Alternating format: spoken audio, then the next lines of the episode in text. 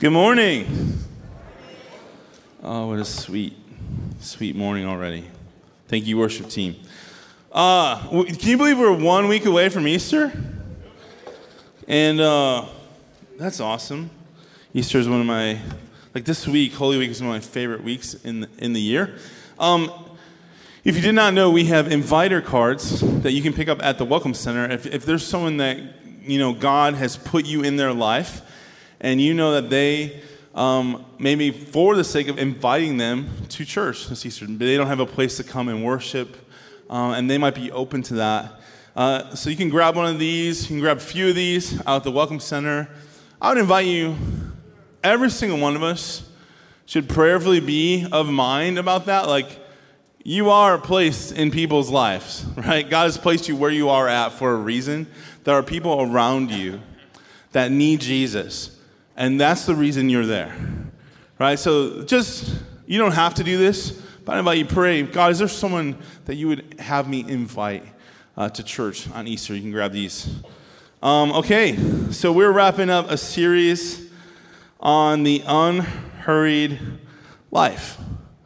And if you know what I know, what you do, we live in a digital age, which means the constant tethering to devices. I can't even preach a sermon without an iPad, right?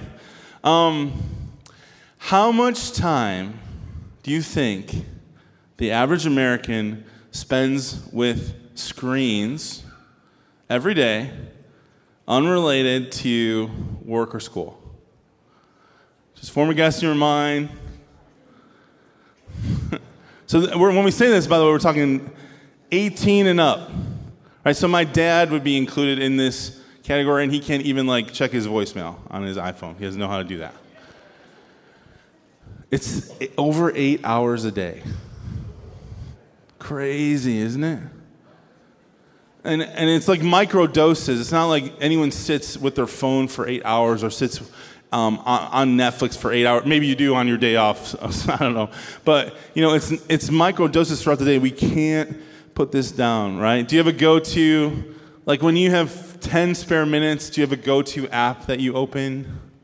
Right? Is it Candy Crush? Is that still a thing? Is it? It still is? All right. Cool. Um, or maybe it's Fortnite. Um, I don't know what it is.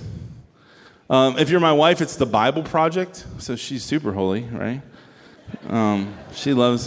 So it's not always a, a bad thing. But the reality is that we are so tethered to devices that the, the, the per, like biggest maybe fear some people are, are saying, uh, and fear is the wrong word, the biggest obstacle facing pe- followers of Jesus following him is that we don't know how to be with him, right? And so we're not becoming like him or doing what he's doing in the world. And so we're doing this series, Unhurried Life, right? How do we untether from, from the things of life that keep us from being tethered to Jesus? And we've talked about Sabbath the last two weeks.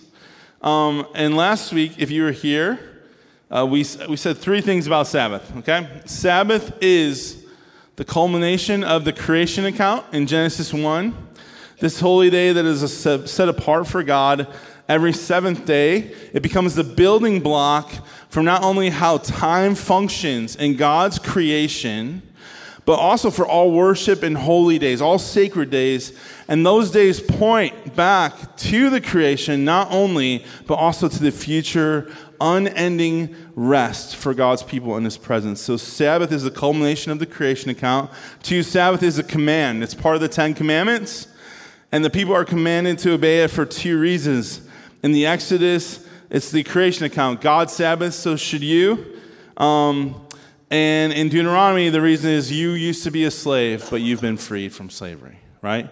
That's God's people, Israel, were given that command. And then we also looked at Sabbath is a gift. God says it's not just a command, but it's a gift. And, and if you go to the story of the Israelites receiving manna in the wilderness, God says, I natan you the Sabbath. That word natan is a Hebrew word. It means to give or to bestow upon God. I've given you, I've gifted you the Sabbath. And when we come to Jesus, this is where we ended last week. right? He says, in the same passage where he says he's Lord of the Sabbath, he says, God gave the Sabbath to man. It's a gift, it's for man, not man for the Sabbath. so, what we're going to do is we're going to jump into what Jesus says a little bit more, and we're going to answer the question right, what, so what?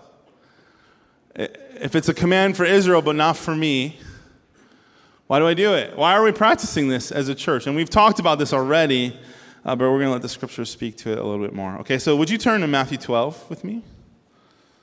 I'm going to bring up my Bible as well. And I'll be reading from the NIV. Now, this is the same story that we ended with last week. It appears here in Matthew 12. We read it from Mark 2 last week. It also appears in the Gospel of Luke, chapter 6. The reason I'm choosing it here is because of what the words that immediately precede it. Okay? And in the end of Matthew 11 is where Jesus says, Come to me, all you who are weary and burdened, and I will give you rest. Take my yoke upon you and learn from me, for I am gentle and humble in heart and you will find rest for your souls. For my yoke is easy and my burden is light. Now, we've already preached a sermon on that. I don't plan on doing a second one this morning, but let me remind you of some things. A rabbi's teaching in Jesus' day was known as his yoke. It was his interpretation of how to fulfill Torah, how to live out God's law. And the idea was if you did, you would be blessed. So, in a sense, rest came from obedience to Torah. Make sense? So, when Jesus says what he says, he's upsetting the whole system. Because what Jesus says is, yes, learn not from Torah, learn from me. Take my yoke, and who gives rest? Rest doesn't come from obedience, it actually comes from a person. I will give you rest. And so this claim to the Pharisees would have been outrageous. But Jesus sees himself as the one who can give rest to God's people. And that's important. So when we go into Matthew, right, let's Matthew 12, we're going to read 1 through 8. And it says, At that time, verse 1, Jesus went through the grain fields on the Sabbath. So he's walking through a field, right, of grain. And his disciples were hungry and began to pick some heads of grain and eat them. Now, Matthew wants you to, to and picture, like, this should evoke Sabbath images for you. The disciples have not made this food happen. They're hungry, and it's, there it is. God has provided it. It's like Eden, it's like a garden, right? It is God's provision for them. It's like manna in the wilderness, it's just there for them to partake of. They did not have to work for it, God provided it.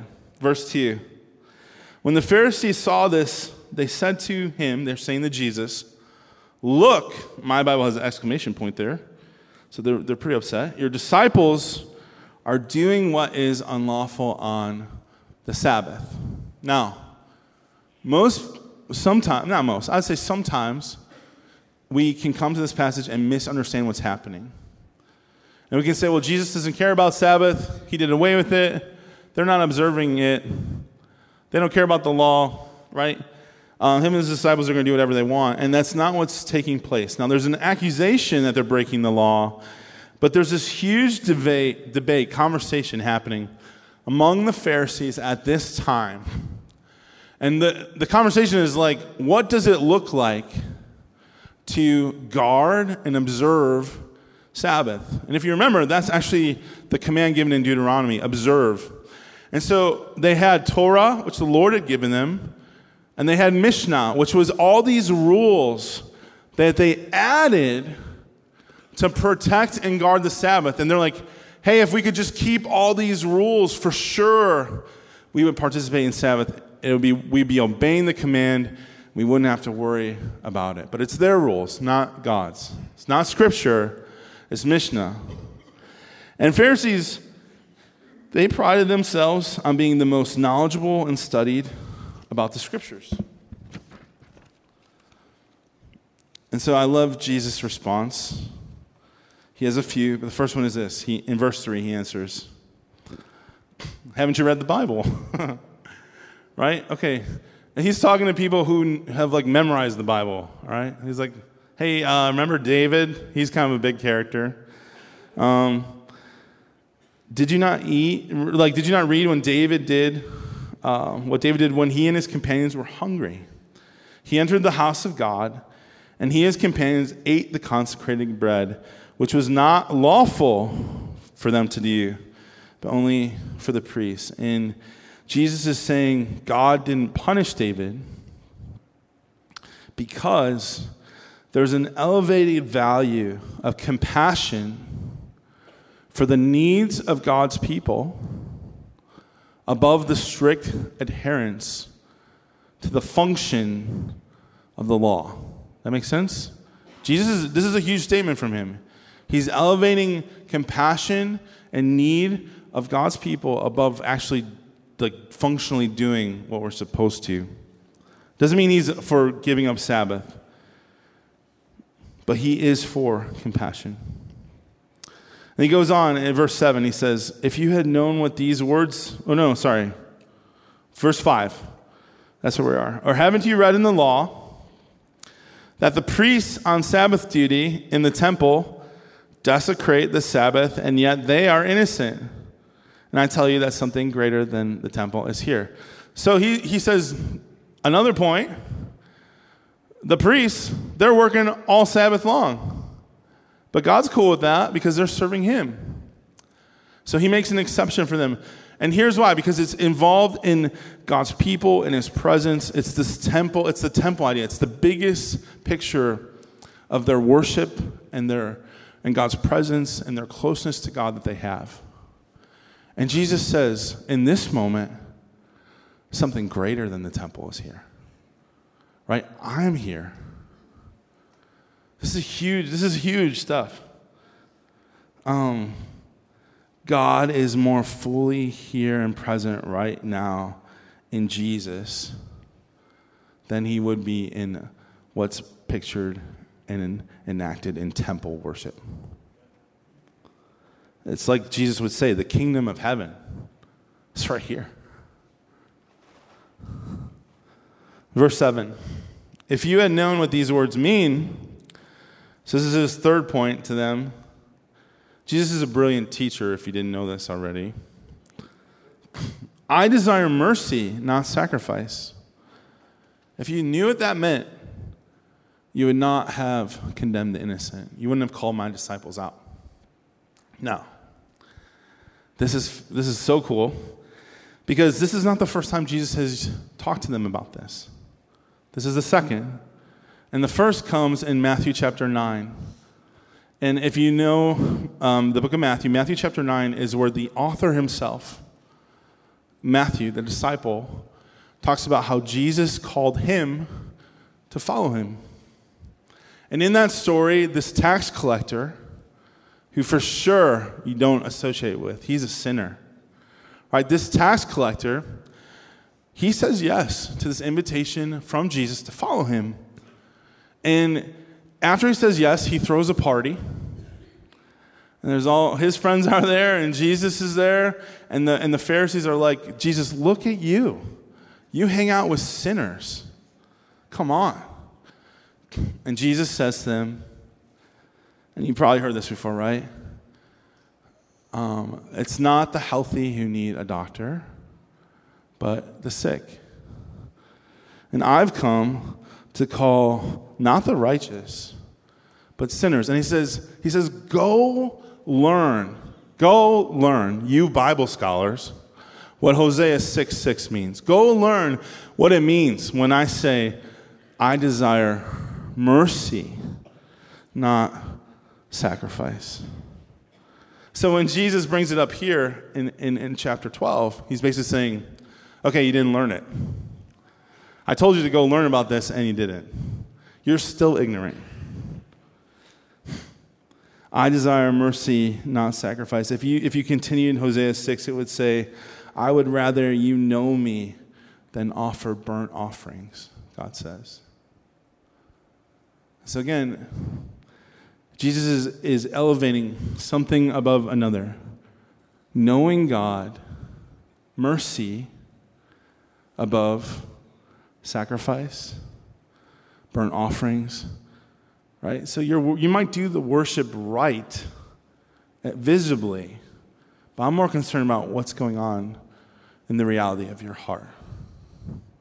Huge statement. And then verse 8 For the Son of Man is Lord of the Sabbath.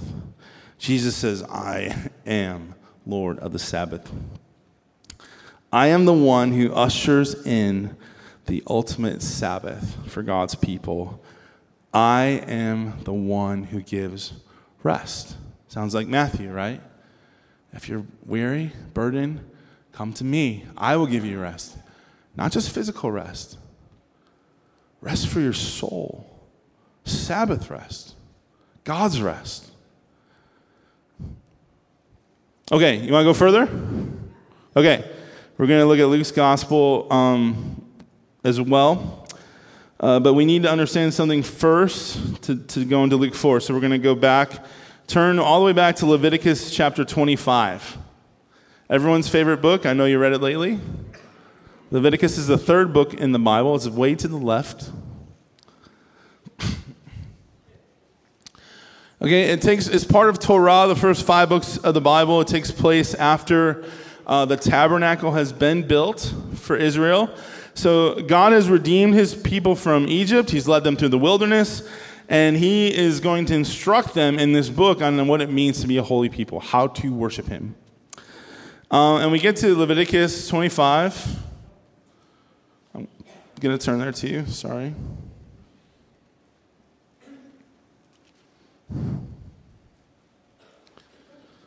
And what, again, what we're, what we're exploring here together is what Sabbath is in the Bible how Jesus views it, how it's connected to his ministry, and how he changes it.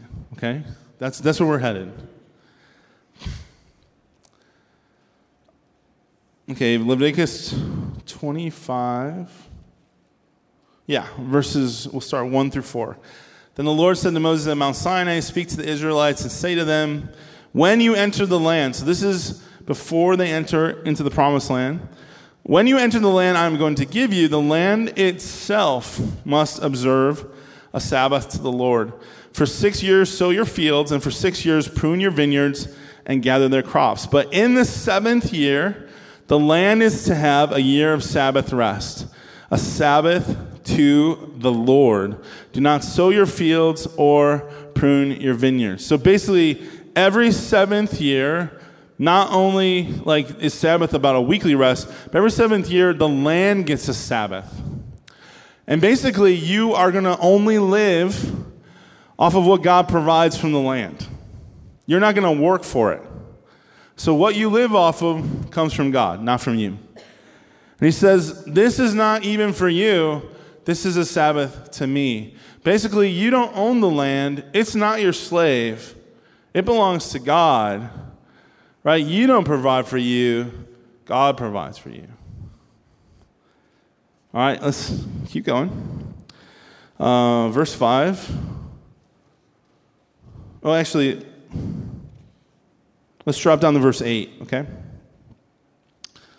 Count off seven Sabbath years, seven times seven years, so that the seven if you're good at math, this is you might like this. Seven Sabbath years amount to a period of 49 years. Then have the trumpet, the jubilee sounded everywhere on the tenth day of the seventh month. On the day of atonement, sound the trumpet throughout your land. Consecrate the 50th year and proclaim liberty. Another word there is release. Throughout the land to all its inhabitants. It shall be a jubilee for you each of you is to return to your family property and to your own clan. The fiftieth year shall be a jubilee for you.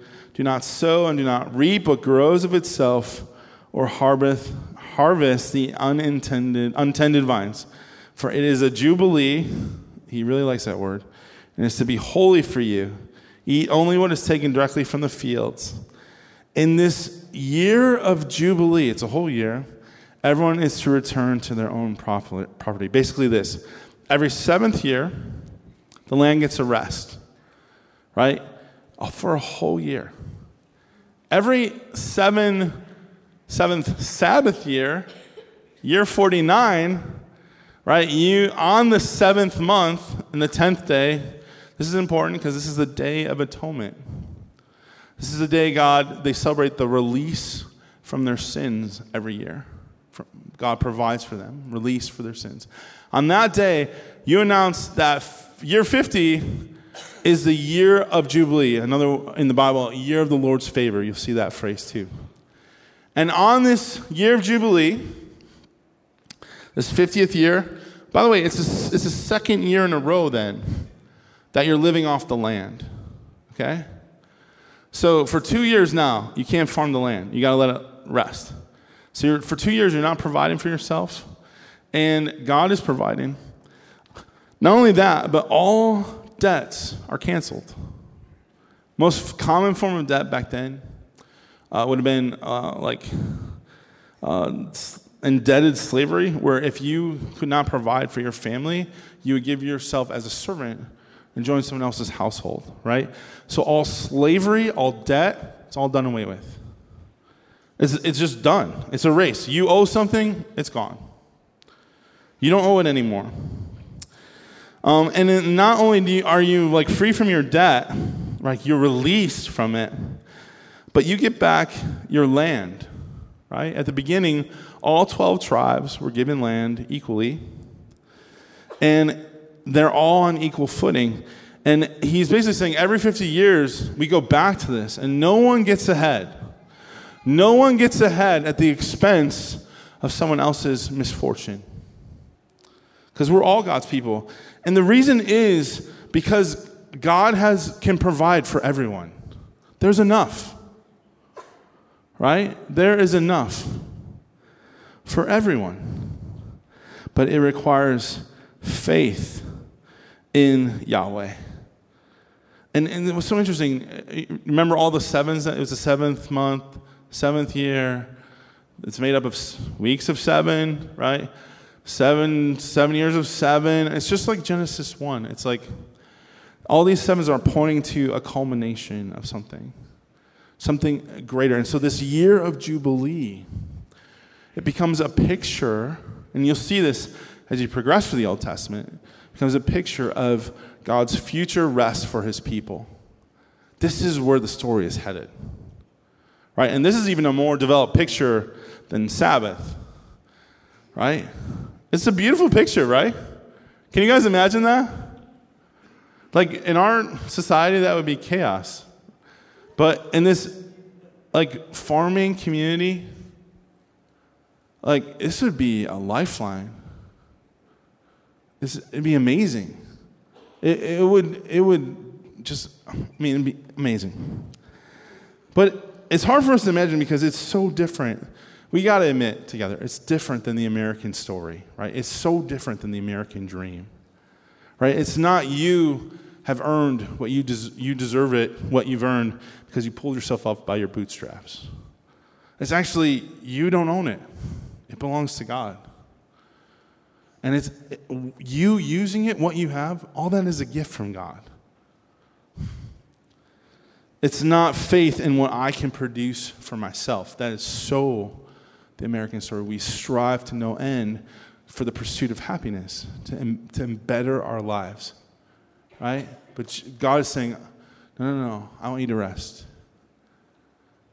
And can you imagine culture like this? Can you imagine taking a year off? I like that kind of. Just, but think about this, right? Like, this is how God is depicting community, His people. Like, in His presence, like what they need. God sure think, thinks that His people need rest, and lots of it. Okay, so a little bit year jubilee. Back to Luke 4. All right, so that's in the New Testament. It's to the right.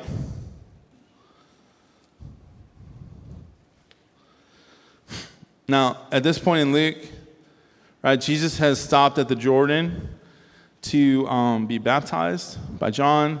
In that baptism, the Father announces over Jesus that this is his Son whom he loves, whom he's pleased with. And uh, the Holy Spirit has come upon Jesus, has led Jesus into the wilderness. And for 40 days and 40 nights, uh, Jesus has faced the temptation of the enemy. He's returned victorious. He is beginning his ministry. So when we come to this place, it says that Jesus, verse 14, returned to Galilee in the power of the Spirit. Jesus is filled with the Spirit.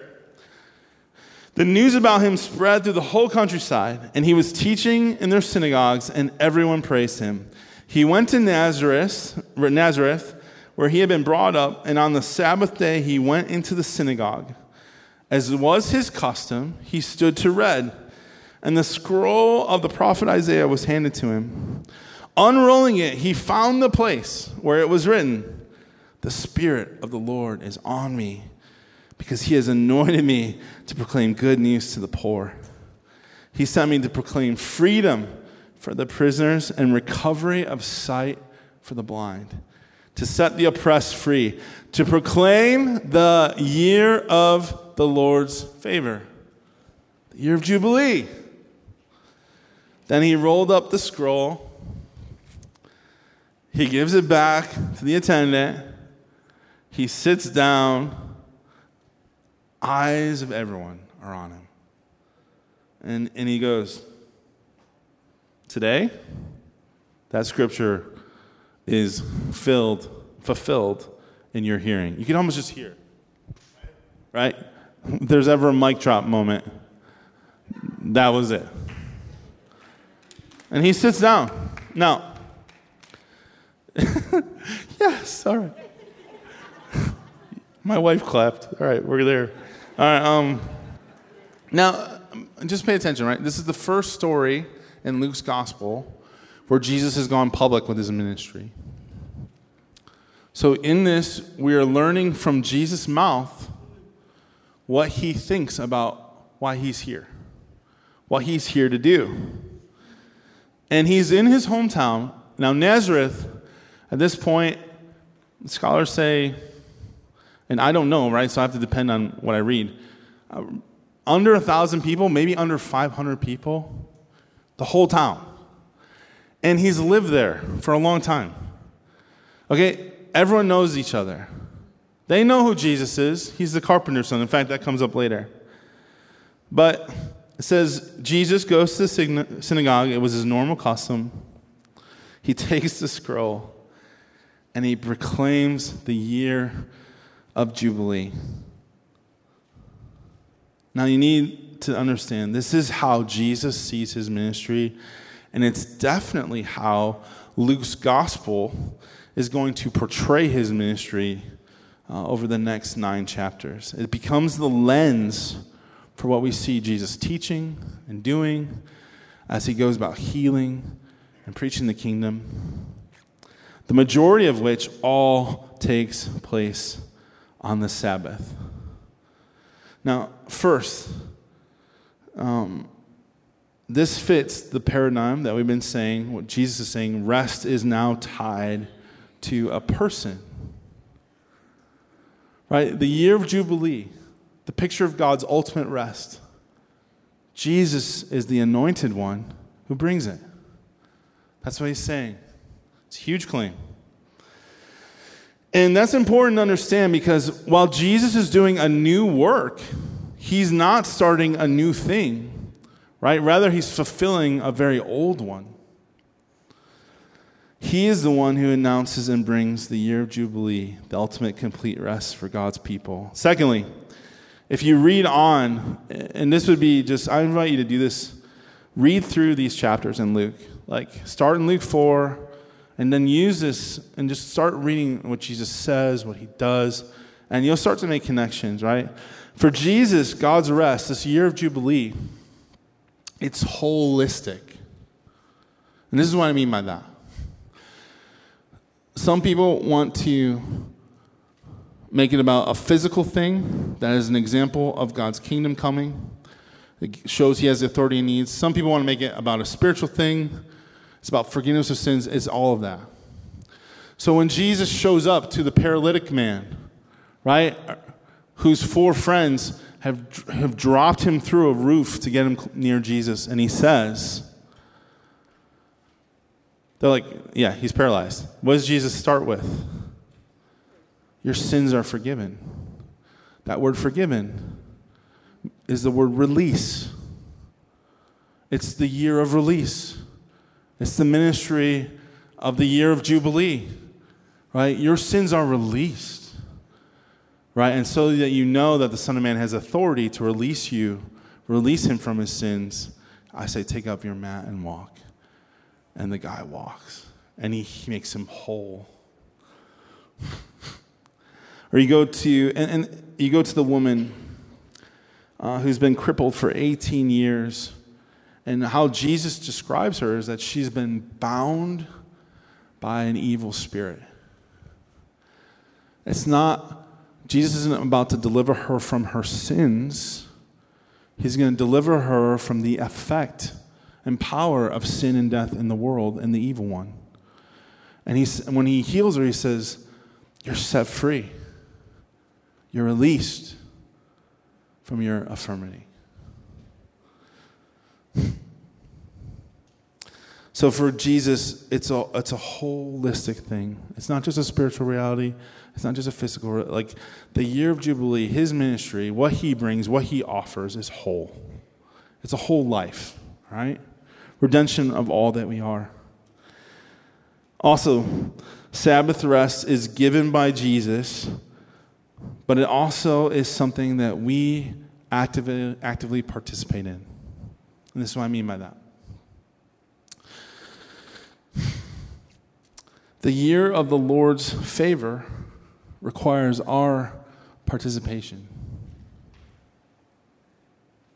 If we're going to share what we have, right? It's not like Jesus creates new land for people to get and you can just keep all that you've accumulated. No, he says there's enough for everyone. And because we all have enough, right, the picture of the year of Jubilee, this perfect picture of God's community, or the kingdom of God, you might say, is that there's, we're involved, we share, and we receive, right? Do you remember when Jesus said, I desire mercy, not sacrifice? Right? Compassion for God's people is important. Um, Right after the passage where Jesus says, He is the Lord of the Sabbath, um, the grain passage where they're walking through, um, it says, also on the Sabbath, they're in the temple, and the Pharisees know there's a guy there with a withered hand who needs to be healed. And they're waiting to see what Jesus will do because they want him to heal him and they want to accuse him of working, of disobeying the law. And so it's so interesting. Jesus calls the guy right into the center of the room. He's like, hey, come out where everyone can see you, first of all. And he says, stretch out your hand. And the moment this guy is obedient to Jesus and he stretches out his hand, he's healed. And again, they're, they're like, they are in up, they're furious at him. This is like, what? Um, and Jesus says, Is it better to do good or evil on the Sabbath? To save life or destroy it? So, see, for Jesus, there's in rest with God, it's still okay to be part of God's life giving, restorative, redemptive work. There's still a kingdom work, a non slavery work that we can participate in.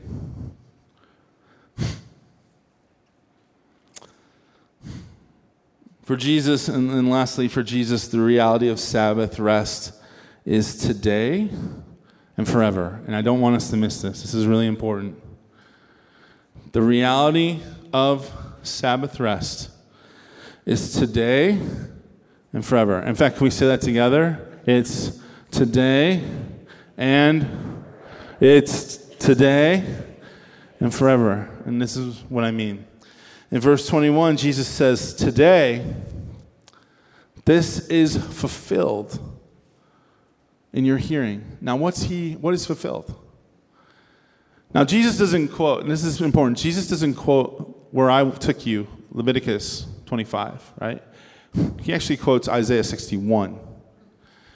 And if you're a real Bible nerd, you'll notice that he actually takes a phrase from Isaiah 58 and sneaks it into his quote of Isaiah 61, um, which is a super rabbi kung fu technique, all right? And you can go study that on your own because we don't have time for that. Um, he's adding to the picture of Isaiah 61.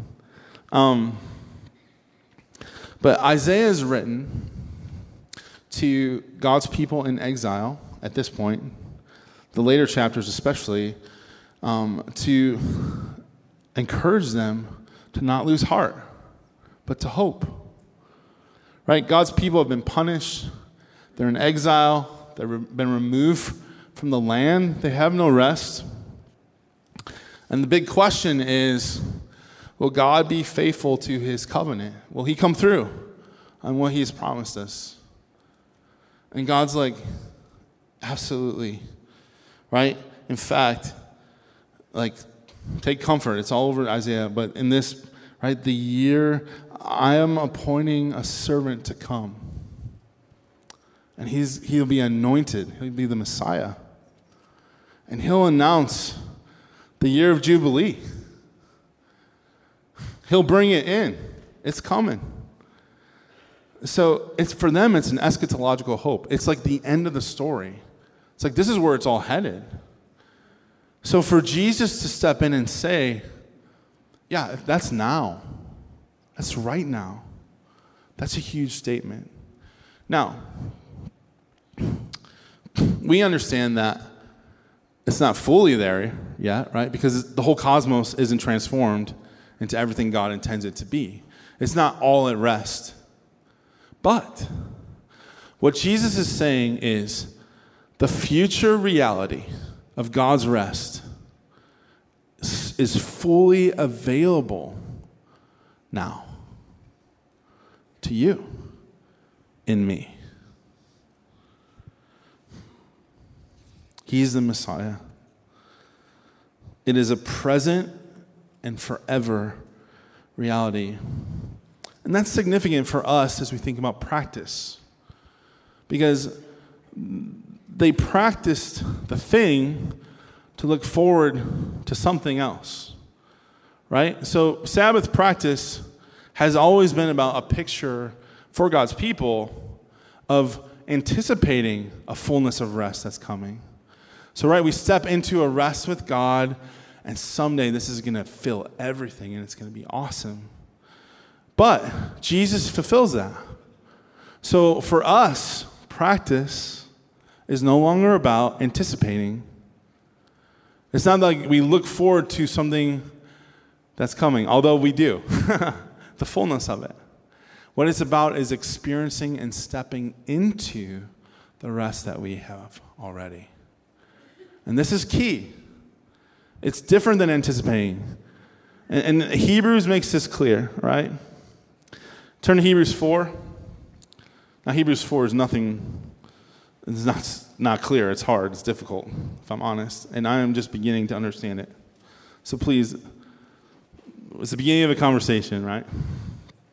And it's the last passage that we'll look at.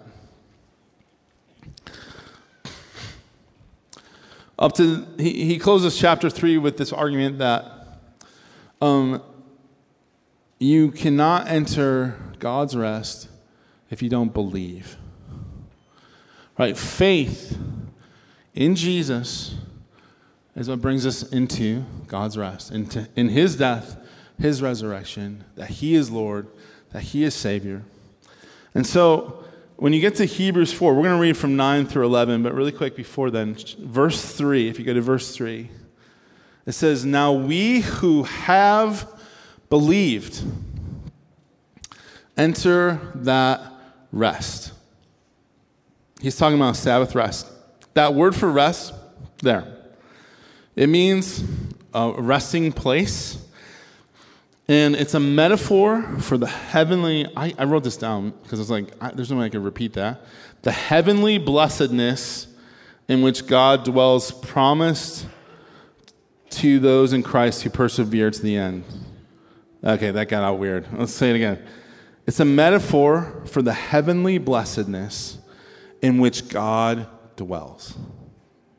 Promised to those in Christ who persevere to the end. It's the future rest, right? So we who have believed in Jesus, present tense, enter the future rest. That's over here. So the fullness of over here is not just available over here, it's available today. Today and forever. Now, verse 9, it says this there remains a Sabbath rest for the people of God. So there is a rest that's available here, there's a rest we enter into, present, but there is a Sabbath rest coming. It's even better. Completely full at the end of this story. Where what we experience in moments when we're tethered to Jesus becomes our entire reality in full together in God's presence as a people in the future. For anyone who enters God's rest, again, the eternal rest, rest from their works. So this is hinged to the other phrase there remains a Sabbath rest. So he's talking about the end rest. Rest, and they rest from their works just as God did from his. At some point in that rest, right? When we get there, when you've run the race, the striving's over. There's nothing but rest. Right? We don't, there's no effort. It's amazing.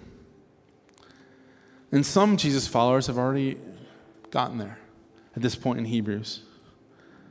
They've passed into God's rest. And so he says this he said, he's talking about his church, this group of people. Let us then, therefore, make every effort to enter that rest so that no one will perish by following this example of disobedience. So, this rest is only from Jesus. We don't earn it. You got to hear that. It's a gift. It comes through faith in Jesus. But all of our effort, this side of experiencing fully, goes to living in it, experiencing it. This present and forever reality becomes the marker for us of what life in Jesus should look like today. Right? This is life in the kingdom of God. When we pray like Jesus taught us, God, may your kingdom come here at Marine Valley Church as it is in heaven. What we're praying, what we're really praying for, is God, may the year of Jubilee take root fully here today. That's the picture. The year of release, the year of God's favor, forgiveness of sins, freedom from the evil one, freedom from sin and death, no more slavery, no more oppression, rest in God. That arrived in Jesus. And one day, when Jesus returns, it'll be ushered in fully. Guys, this is why the gospel's still good news. The year of Jubilee is here, and it's now, and it's offered through Jesus. Right? That's a, that's a message the world desperately longs to hear. And you are a bearer of that message. Like, like in, in the Hebrews chapters, verse 7, it says, he quotes from a psalm. The psalm is actually about how the Israelites, when they were wandering, in, in the, they wandered in the wilderness because they hardened their hearts against God, and so they didn't get to experience His rest. And He says, and the psalmist, they had this song in Israel. They're like, "Hey, today, if you hear God's voice, don't don't be like those guys. Don't harden your heart. right? Um, but, but believe, obey, jump in. And, and again, I, I, I want you to hear that today. If you hear God's voice, don't harden your heart.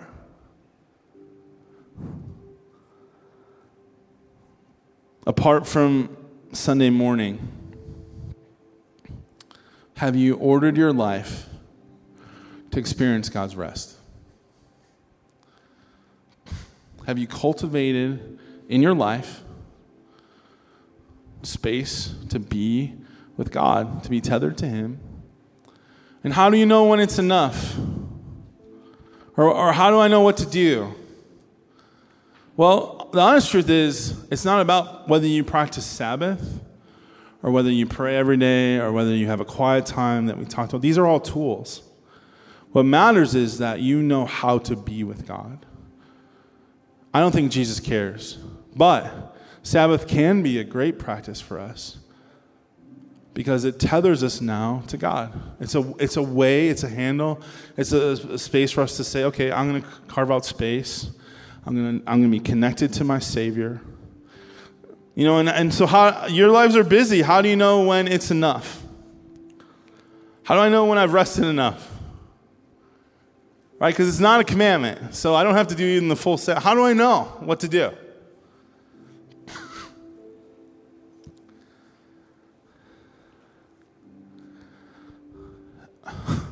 I would just say this. This is the invitation. When life equals communion with God, when Jesus' announcement and mission of the year of release becomes your announcement and mission. Right? When you are free from all that enslaves you. See, all that's coming, guys, for the, anyone who's in Christ, has put their faith in Christ. But it's also available today. And the present comes into, the future comes into the present. And we experience the rule and reign of Jesus in our lives in moments as we yield to Him, as we be still, as we take time to know Him, as we walk with God. And so the reason we unhurry our life is because Jesus is life. And, and He doesn't want us to settle just for the rest that's someday, because today there is rest. Enter the rest today. It comes to us through faith in Jesus. You've already entered into it, you just need to experience it. So as we go um, towards communion, this is what I want to invite you to do. We started with Palm Sunday. The story of Palm Sunday is Palm Sunday. And um, this idea that there's an active faith being cried aloud to Jesus save us, right? The crowds are crying. And we know the story. We know where it's headed on Good Friday. If you need, by the way, if you need communion, raise your hand. Someone will bring it to you. If you are believe in Jesus, you're welcome to take communion with us this morning. Um, so the same crowd that cries, "Save us," is going to cry out for Barabbas in just a week. And I want to invite you to make Hosanna the daily cry of your life. Jesus, save me today. Show me how to live. May it be in you. Right? And this morning to cry, the same God who has saved us from our sins is saving us and, and allowing us to enter his rest today as we are tethered to him. Jesus, thank you. Thank you that you came. You lived a perfect life. You died. You rose again. You defeated sin and death. You paid the price for our sins. And you deliver us from that as we believe in you. And this morning, this reminds us of the rest that you provide, of the life that you give us, that you gave your body for us, that you shed your blood for us. And I pray that as a church, you, you would continue to lead us into your presence, into your person, to be a people that is tightly tethered to you, to your loves, to your purposes in the world. We're reminded that though the rest has come, it's not here in full yet. And one day, when it is in full, we'll be with you face to face and share this meal together. That's awesome. So, church, if you would open, we're going to take this together. Open the bread part first. And with joy, we remember Jesus, his body for us.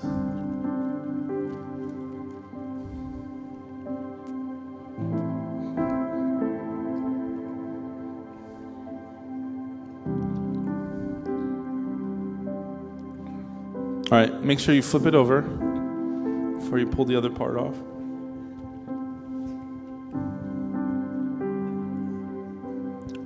The cup in the kingdom is going to be a lot better than this. I promise. A little bigger, I promise.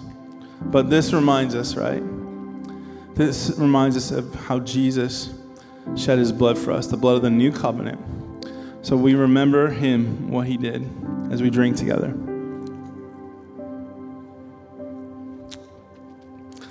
Thank you, Jesus. Church, would you stand?